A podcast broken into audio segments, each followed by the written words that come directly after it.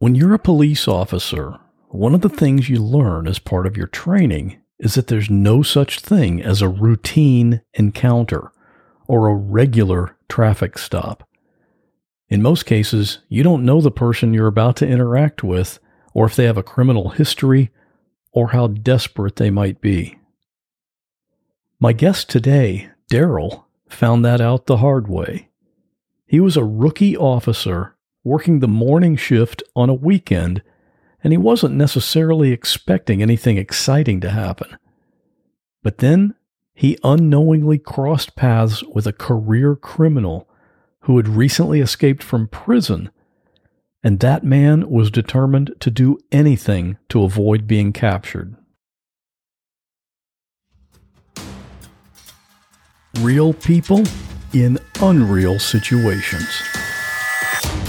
There is a man standing in front of me in my bedroom. My friend has been shot. I'm in the literally inside the river and I'm inside my car. He had told me multiple times that he was going to set himself on fire. If you say my name or try to look at me, I'm gonna kill you. And he was just sobbing. He said, Mom, Mom, tell me you're going to be okay. And I jumped on the hood of the car and I held on. And I looked into the garage and he was hanging from the rafters. I had somebody standing on my neck.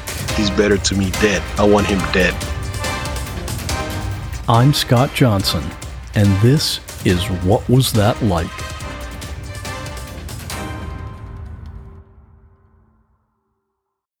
When you need mealtime inspiration, it's worth shopping Kroger, where you'll find over 30,000 mouthwatering choices that excite your inner foodie. And no matter what tasty choice you make, you'll enjoy our everyday low prices, plus extra ways to save, like digital coupons worth over $600 each week. You can also save up to $1 off per gallon at the pump with fuel points. More savings and more inspiring flavors make shopping Kroger worth it every time. Kroger, fresh for everyone. Fuel restrictions apply.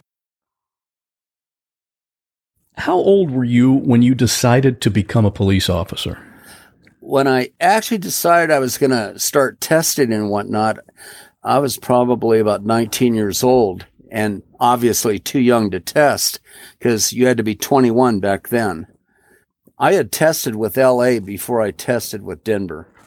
And that's actually a, a different, uh, kind of a neat story because I have a cousin that's a cop in uh, LA and he told me, he said, go take the test in all these little police departments and you're going to fail them all.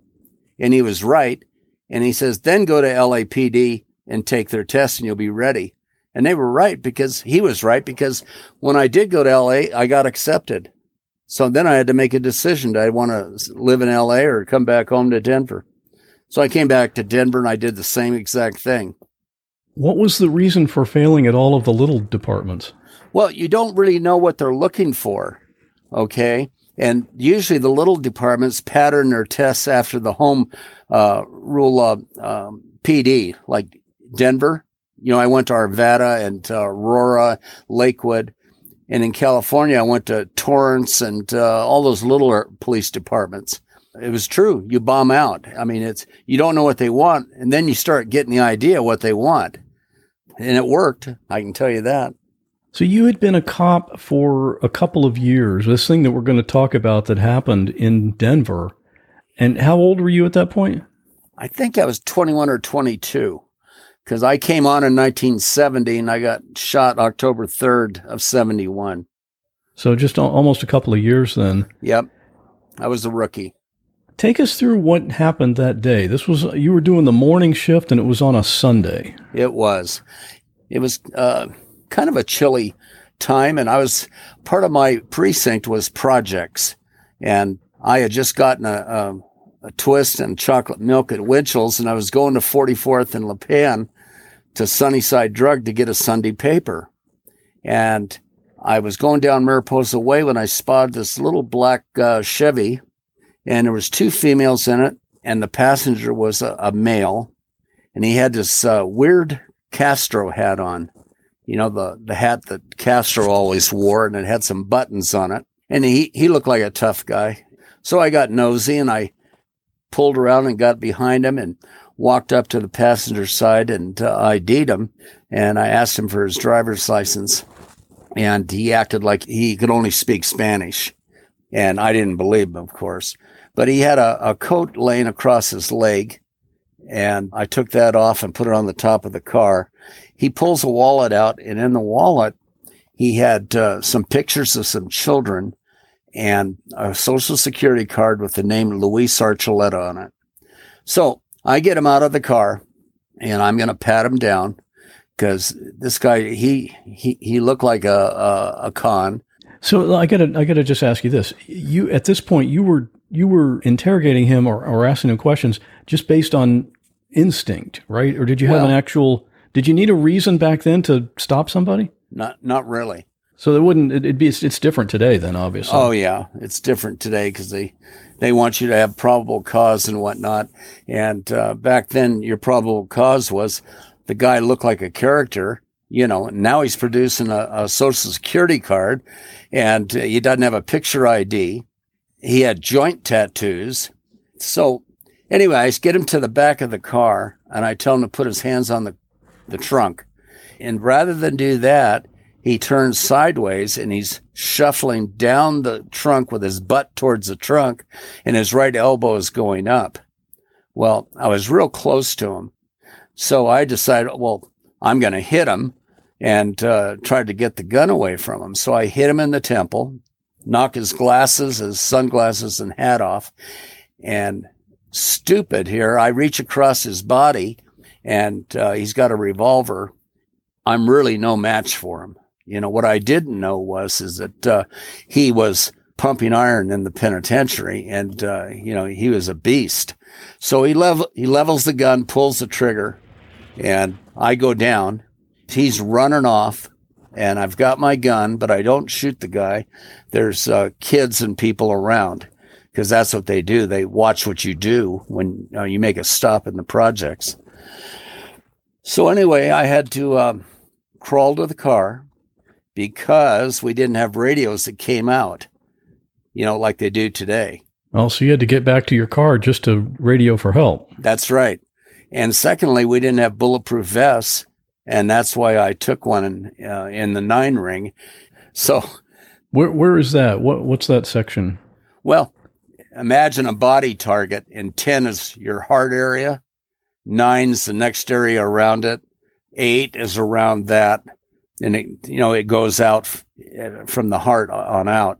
So it's was the nine ring, and we say the nine ring. So what we didn't know at that time was that he was an escapee from California.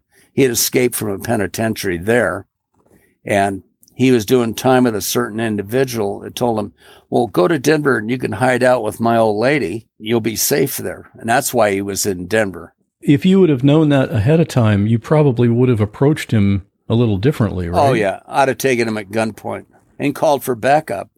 You see, back in those days, the morning shift is uh, were solo cars. They weren't two man cars.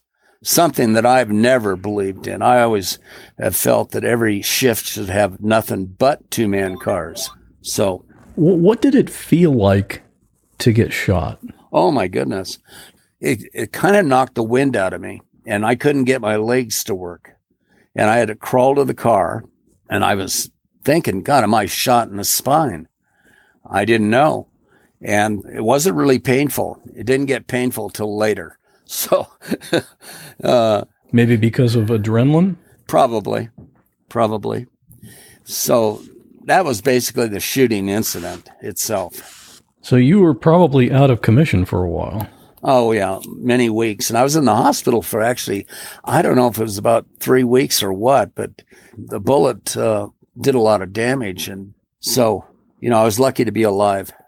Now, if I had it to, to do over knowing what I know now or two years later uh, in my career, I would have backed up, pulled my gun and shot it out with him. I'd have never hit him or tried to fight him. It was stupid on my part. Yeah, but you were still a rookie. That's true. That's true. So he ran off, and, and so what happened from that point? Well, the Crusade for Justice got him out of Denver and took him to Mexico. So he's down in old Mexico and he gets in trouble down there and they have a, uh, we've never been able to verify, but we think that uh, he, he was involved in a shooting with a bunch of other guys that were dealing narcotics and, uh, you know, just being kind of like rebels in a way. They were anti everything. And uh, he gets caught and they're torturing him supposedly. He later uh, says that they had him sitting on ice blocks and beating him with a rubber hose and all this stuff. I don't know if that's true, but uh, he he got to an American consulate and says, "Hey, get me out of here! I shot a cop in Denver," and that's how we got him back. That's when we learned his real name was Lawrence Pusateri. So he was being treated so badly in Mexico that he wanted to come back yeah. and, and be tried for shooting you. Absolutely. That was the, the lesser of the two evils. And he thought that they were going to kill him. And so we get him back and we go to trial.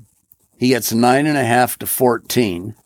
And I didn't think that was a very big sentence, but that's what he got. And so down the road in 1975, he and a, a guy named Sidney Riley go to the state hospital. All the inmates in Colorado, if they have to have an operation or a procedure, they have to go to the state hospital in Pueblo. So, anyway, they go there and uh, they go in, and I guess they asked to use the bathroom. And they had guns waiting for them. So they armed themselves. Now they have an accomplice that has a car there waiting for them and they shackle up the two guards in the bathroom and they make their escape. This sounds like a movie. No kidding. I agree. It's like a movie script. So the whole thing, the whole hospital trip, they had all planned this all out, obviously ahead of time. Oh yeah, they had it planned. Uh, it was orchestrated, beautiful.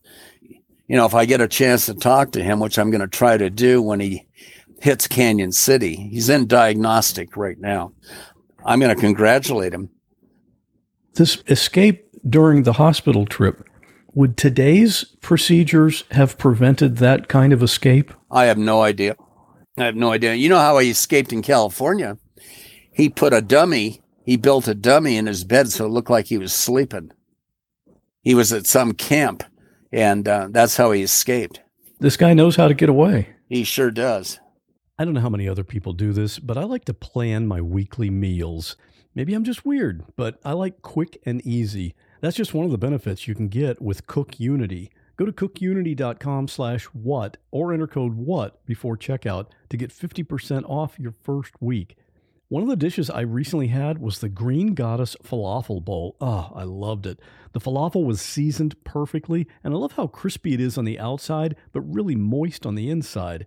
It's a signature dish of Einat Admony, She's known around the world as a chef. You've probably seen her on TV, and her dishes are made right here in Florida. So I'm supporting local business, and I love that.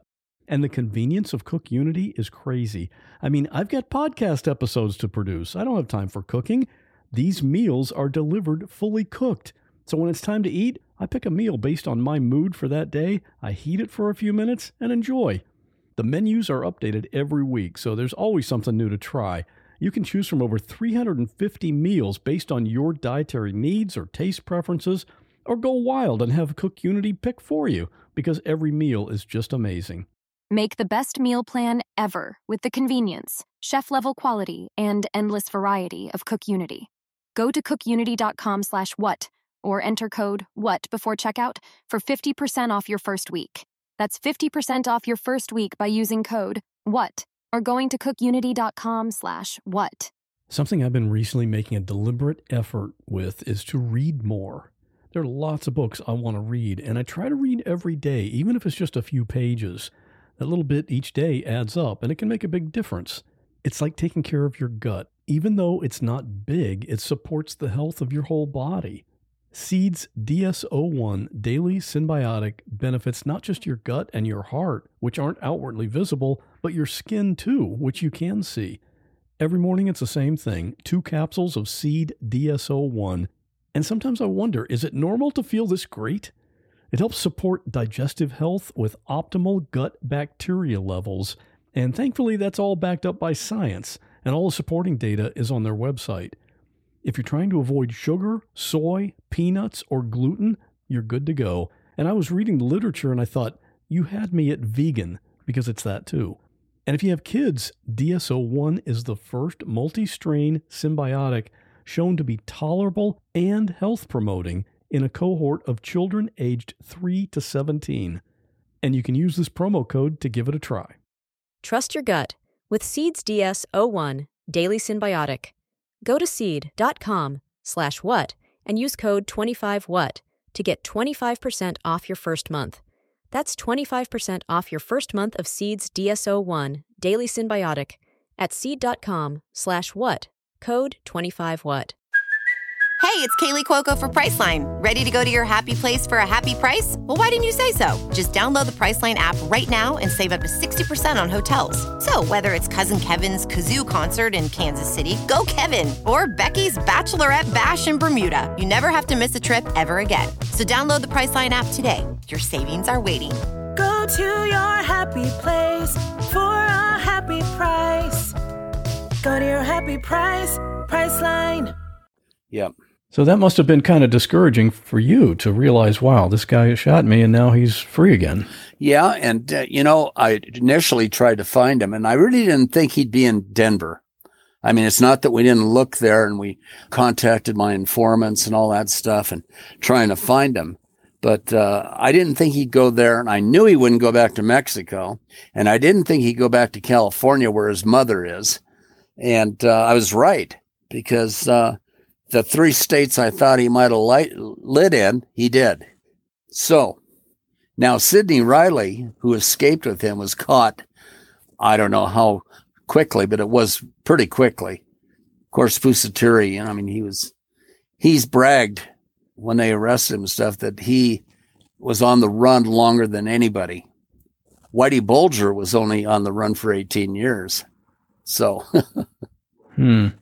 So you didn't even you didn't give up on tracking this guy down. Oh no, no, no, no. I made it kind of like a hobby. For these past 46 years, you know, I'd contact my informants and family members of the gals that uh, were in the car and just general uh, bad guys, you know, just so they would, would talk. And I know they were talking, saying that crazy Cinquanta's l- still looking for the guy that shot him and all that. So anyway, it paid off. I know for the rest of your career, you kind of kept track and tried to tried to find him. But this, you're talking about even after you retired. Oh yeah, I just kept hammering away. I'm pretty persistent. You know, it was June 24th of 2020, and I got the phone call and this person said, You know, I've been thinking about it and I'm going to tell you where your guy is that shot you. And he did. I mean, he said, This guy's living in Espanola, New Mexico. He's running under the name of Ramon Montoya. He's married to uh, Esther Chacon, and he gave me the address. So that's all the information he gave me.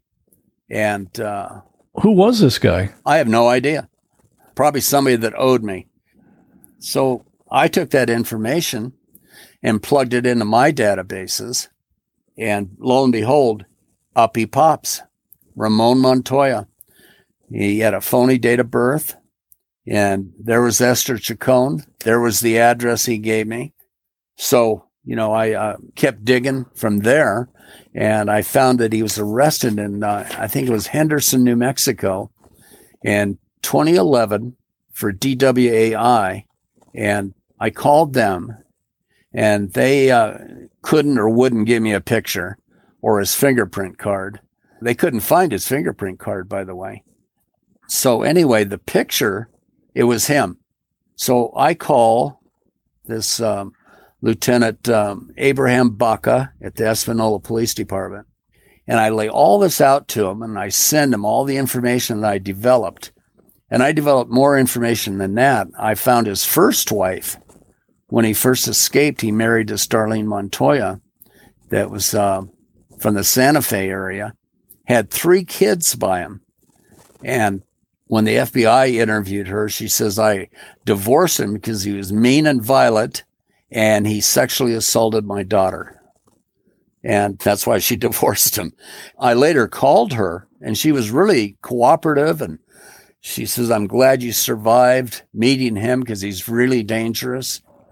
I also tried to call his other family, the Chacon family, except uh, they didn't like me and they, they wouldn't talk to me. You know, they said I was heartless, going after an old man that was sick and all this stuff. I, I can't imagine you had a whole lot of sympathy for him. No, I didn't. I didn't care. I don't care if they like me or dislike me. It's pretty amazing that he stayed in the United States, though. This guy, he's smarter than I ever thought. He was really smart to stay hidden for 46 years. Now, think about that 46 years. Now, Darlene and one of the sons, Mario, said that he admitted that he shot a cop in Denver to them and that he'd been on the run and all that. And maybe it's true, but um, no, no, understand he had a valid driver's license, a social security card, both under Ramon Montoya, not his real name, fake uh, date of birth.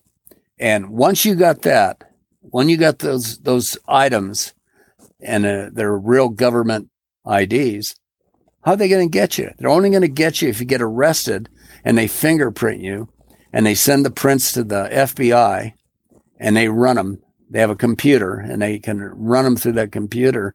And that's how they catch a lot of people. Right. Because they hit a match. Yep. So anyway, I mean, you got to hand it to him. I mean, this guy stayed hidden 46 years.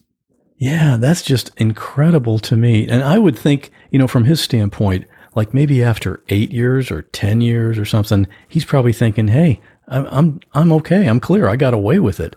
But then, especially after 40 years or longer, yep. he's thinking there's, you know, uh, there's no way they're ever going to catch me now. It's true. That's true. So this local police chief helped you out.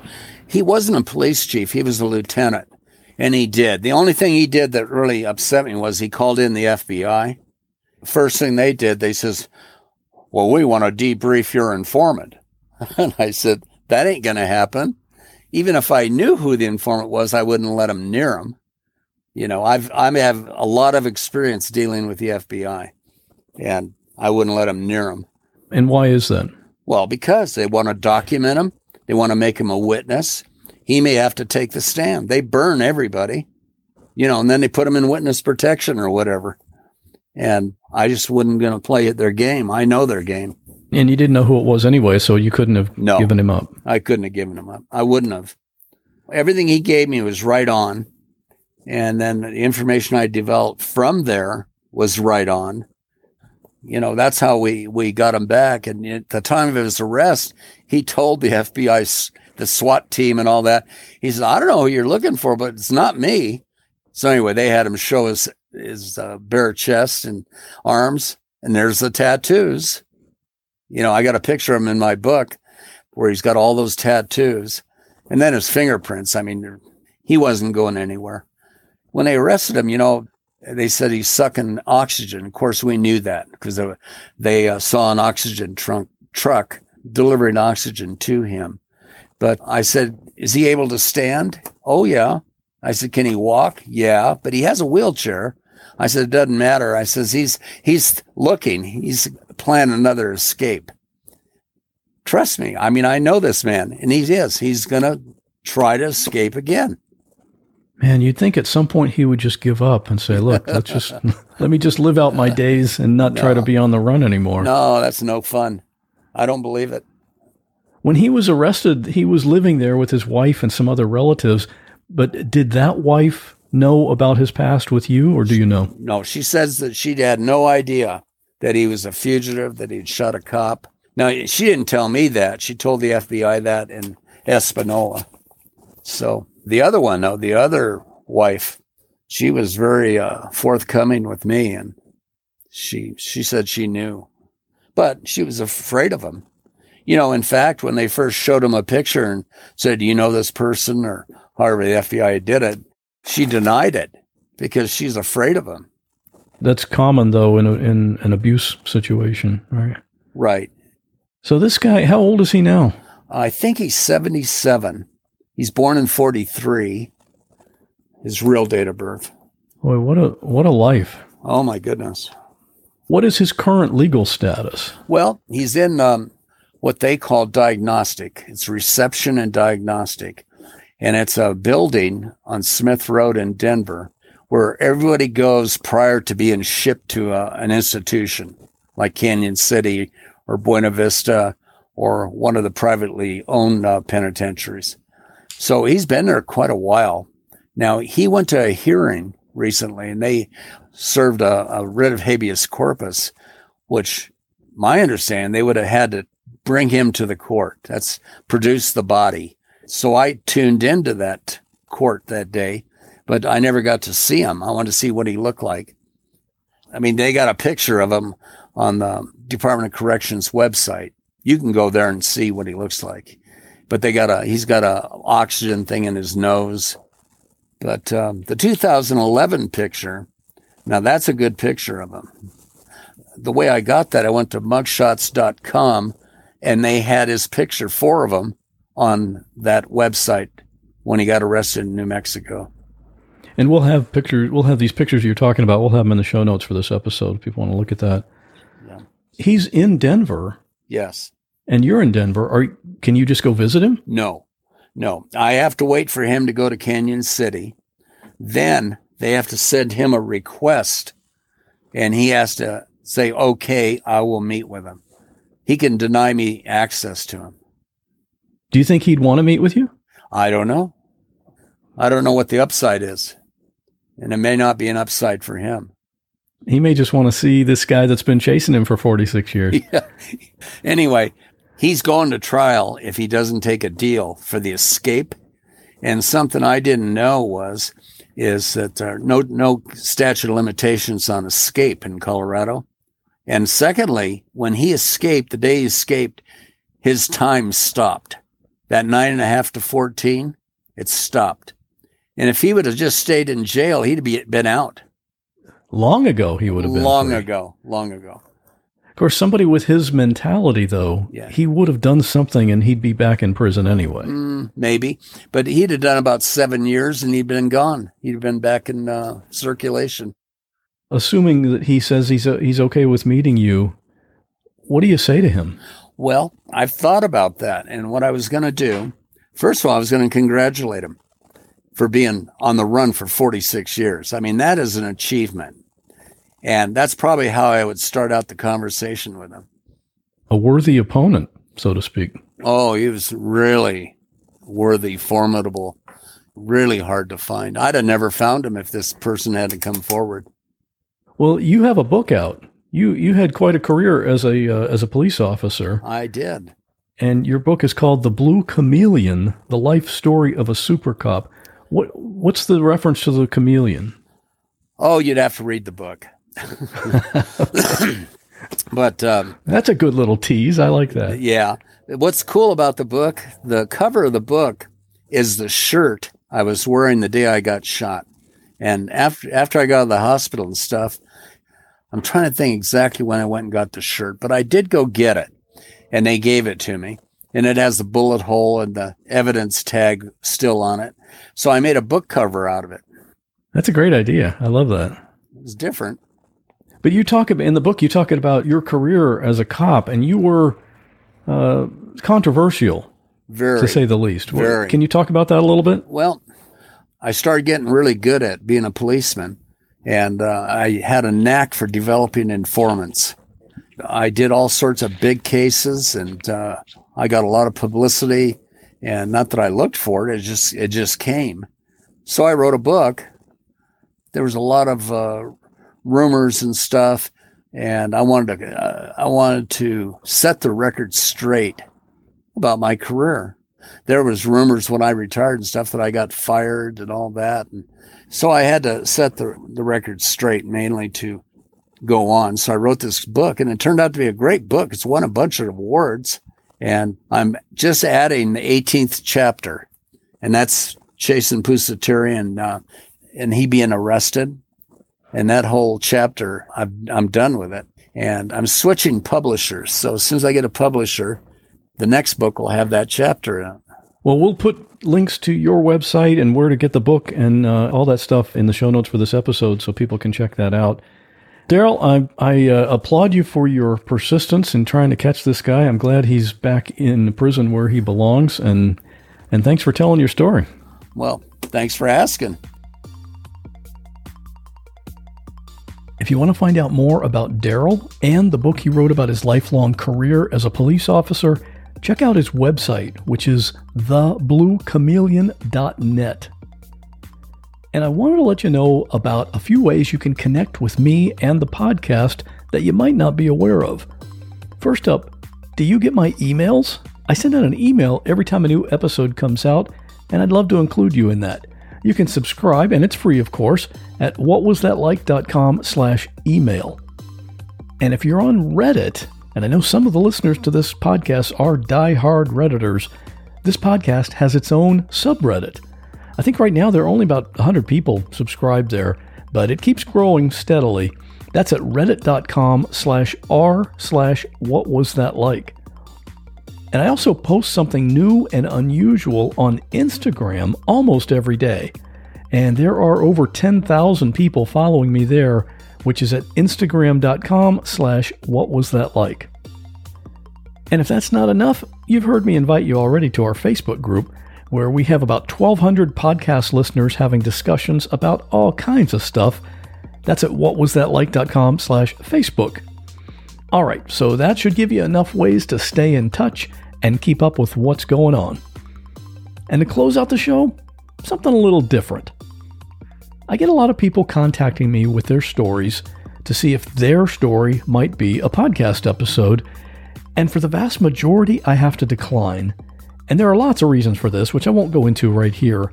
For a lot of them, the story itself might be really interesting, but for one reason or another, it's just not a good fit for an episode. So, to end today's show, I'd like for you to hear a few of those. Take care. I'll see you in two weeks. My father was in an accident involving a train while, when I was a child. He was out late with some friends and on his way home when he came upon an uncontrolled railroad crossing, which essentially means that there are no signals or gates. It's just a, a crossing kind of on a country road and he didn't see the train approaching, so it hit him and he died instantly. My family really struggled with it, and to this day, I have not asked where it happened specifically. We don't talk about it often, and I know if I knew the location, I would never be able to cross them the tracks again. But um, of course, every time I cross tracks, I wonder if those are the ones that it happened but I'm I'm working on healing from it, um, despite the fact that it's been 17 years now. Um, it's still prevalent in my mind, and anytime I hear a train whistle or see railroad tracks, I, I think of him. One thing, strange thing about his passing was shortly before he died, we went to Six Flags as a family, and we were waiting in line, and they had the little sweepstakes that you can enter in the little plastic box. And he entered us in a free trip to Hawaii. And I've always wondered do people even win those things? But for whatever reason, after he passed, we got a phone call and we had won.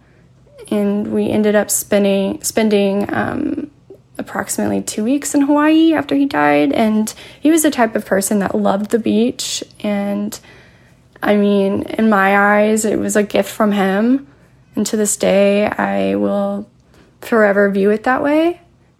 I'm definitely looking for support groups if anyone else has been through something similar. Um, family members lost due to um, a car accident involving a train. Um, you can reach out to me at amberrhasty at gmail.com. Thank you. Visiting my Uncle Bob and Aunt Margie's dairy farm was something I looked forward to on our once a year family trip to the country. I loved the cows and the cornfield. Their dogs were a pleasure too, since we didn't have any pets. Aunt Margie would cook up a great country supper when we visited. Uncle Bob once gave me and my sister a ride on the tractor which was pulling a corn harvester through the field. It was exhilarating to watch the corn fly up from the stalk and fall into the large container behind the tractor, to be brought to the silo. Those were the best days, and I wished I could live on a farm instead of the city. I had just turned 11 before this visit in the late 1950s, and it was getting late in the day, and we hadn't been to the cornfield yet. I wanted so badly to stand next to those tall stalks and maybe walk around a bit. The adults were sitting in chairs near the garden, and I stood in front of my father and asked, Can I go for a walk in the cornfield? He ignored me and kept conversing with Uncle Bob, so I stood in front of my mother and asked the same question. She wouldn't answer me. These were the days of children being seen and not heard. I decided it was getting late and we would be leaving soon, so I made the decision to go see the cornfield by myself. I walked past the silo and came to the gate in the fence. I unlatched it and walked through onto a dirt ground.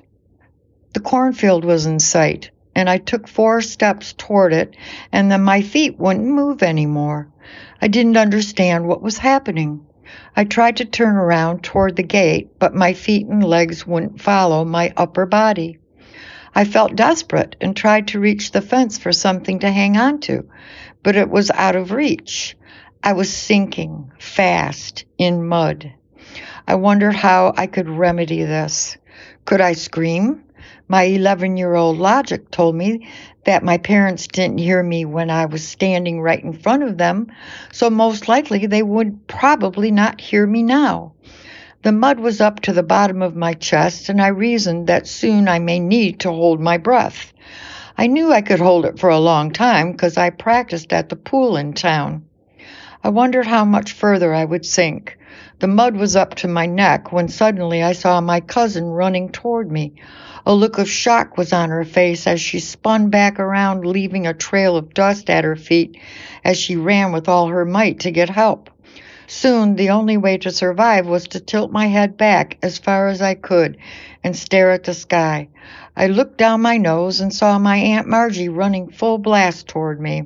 And then I felt her hands reach in and grab my arms and pull my muddy body out of that sinkhole.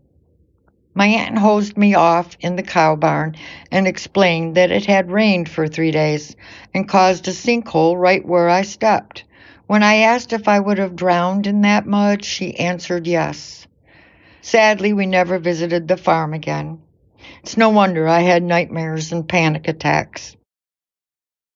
Hi, this is James Clattenburg, and this story is about a small plane crash in the Turks and Caicos Island back in 1992, I believe. So I went to the island with a friend Dave, and we first went to Provo uh, or Providenciales, and we were there for a few days, and this big storm came in.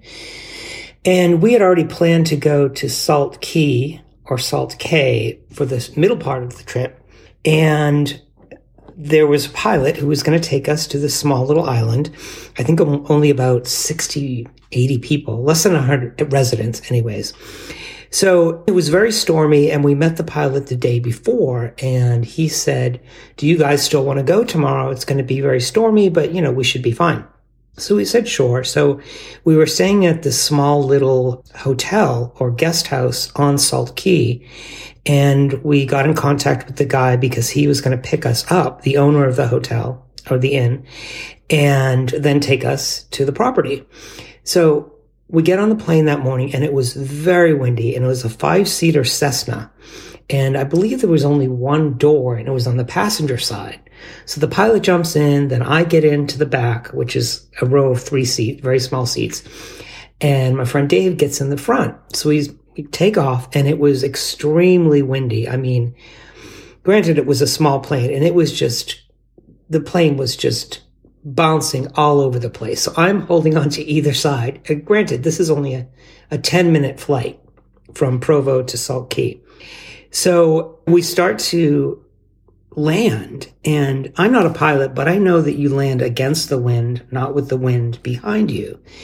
So we, I, we can see this small little runway, which was basically, it looked like, I don't know how many feet long, but it was very small and it was surrounded by barbed wire to keep out the donkeys and the wild bulls that roam this little island. So we're landing and the wind is just pushing us so fast towards this runway. And so we basically just slam into the ground and the pilot just says, Oh shit. And he immediately turns the, the wheel and the landing gear just collapsed and we are scraping along sideways towards the end of this runway. And at the end of the runway, there's a row of barbed wire, like I was mentioning, to keep out the wild animals. So the propeller flies off. We're skidding and it was sort of like being in, in a car in the snow where you don't, there's no control. You don't know when it's going to stop. And we're just skidding along, skidding along, and all of a sudden the plane stops probably 10 feet short of the end of the runway. One wing is through the barbed wire, and then beyond that, there's a ditch. The pilot immediately unbuckles his seatbelt, jumps out over my friend Dave, who is, is a big guy, like football player guy, and, and he runs down the runway and leaves us there. So we're stranded. We're thinking, oh my God, is this plane going to blow up? I mean, it, it all happened so quick and we just slammed into that runway and we, we both thought that the plane was going to, who knows, explode. So he runs off. We get out of our seatbelts. We get out of the plane and, you know, we're running away from the plane and we see the guy who owned the inn who was there to pick us up. And he looks at us and he says, I have lived on this island for 15 years. I have never seen a plane come in so fast. He said, I thought you guys were goners. Now, would you like a cocktail or do you need to change your underwear? so I laugh about it now, but it was scary, scary, scary because it was just, uh, it was funny. And then there were other things that happened on that particular island, like I was chased by a donkey and then I was sucked into the ocean. So in the end, we end, we ended up laughing about it, but we called it Death Island because, uh, so hopefully nothing like that will ever happen again. So, um, but anyways, that's my little airplane crash story.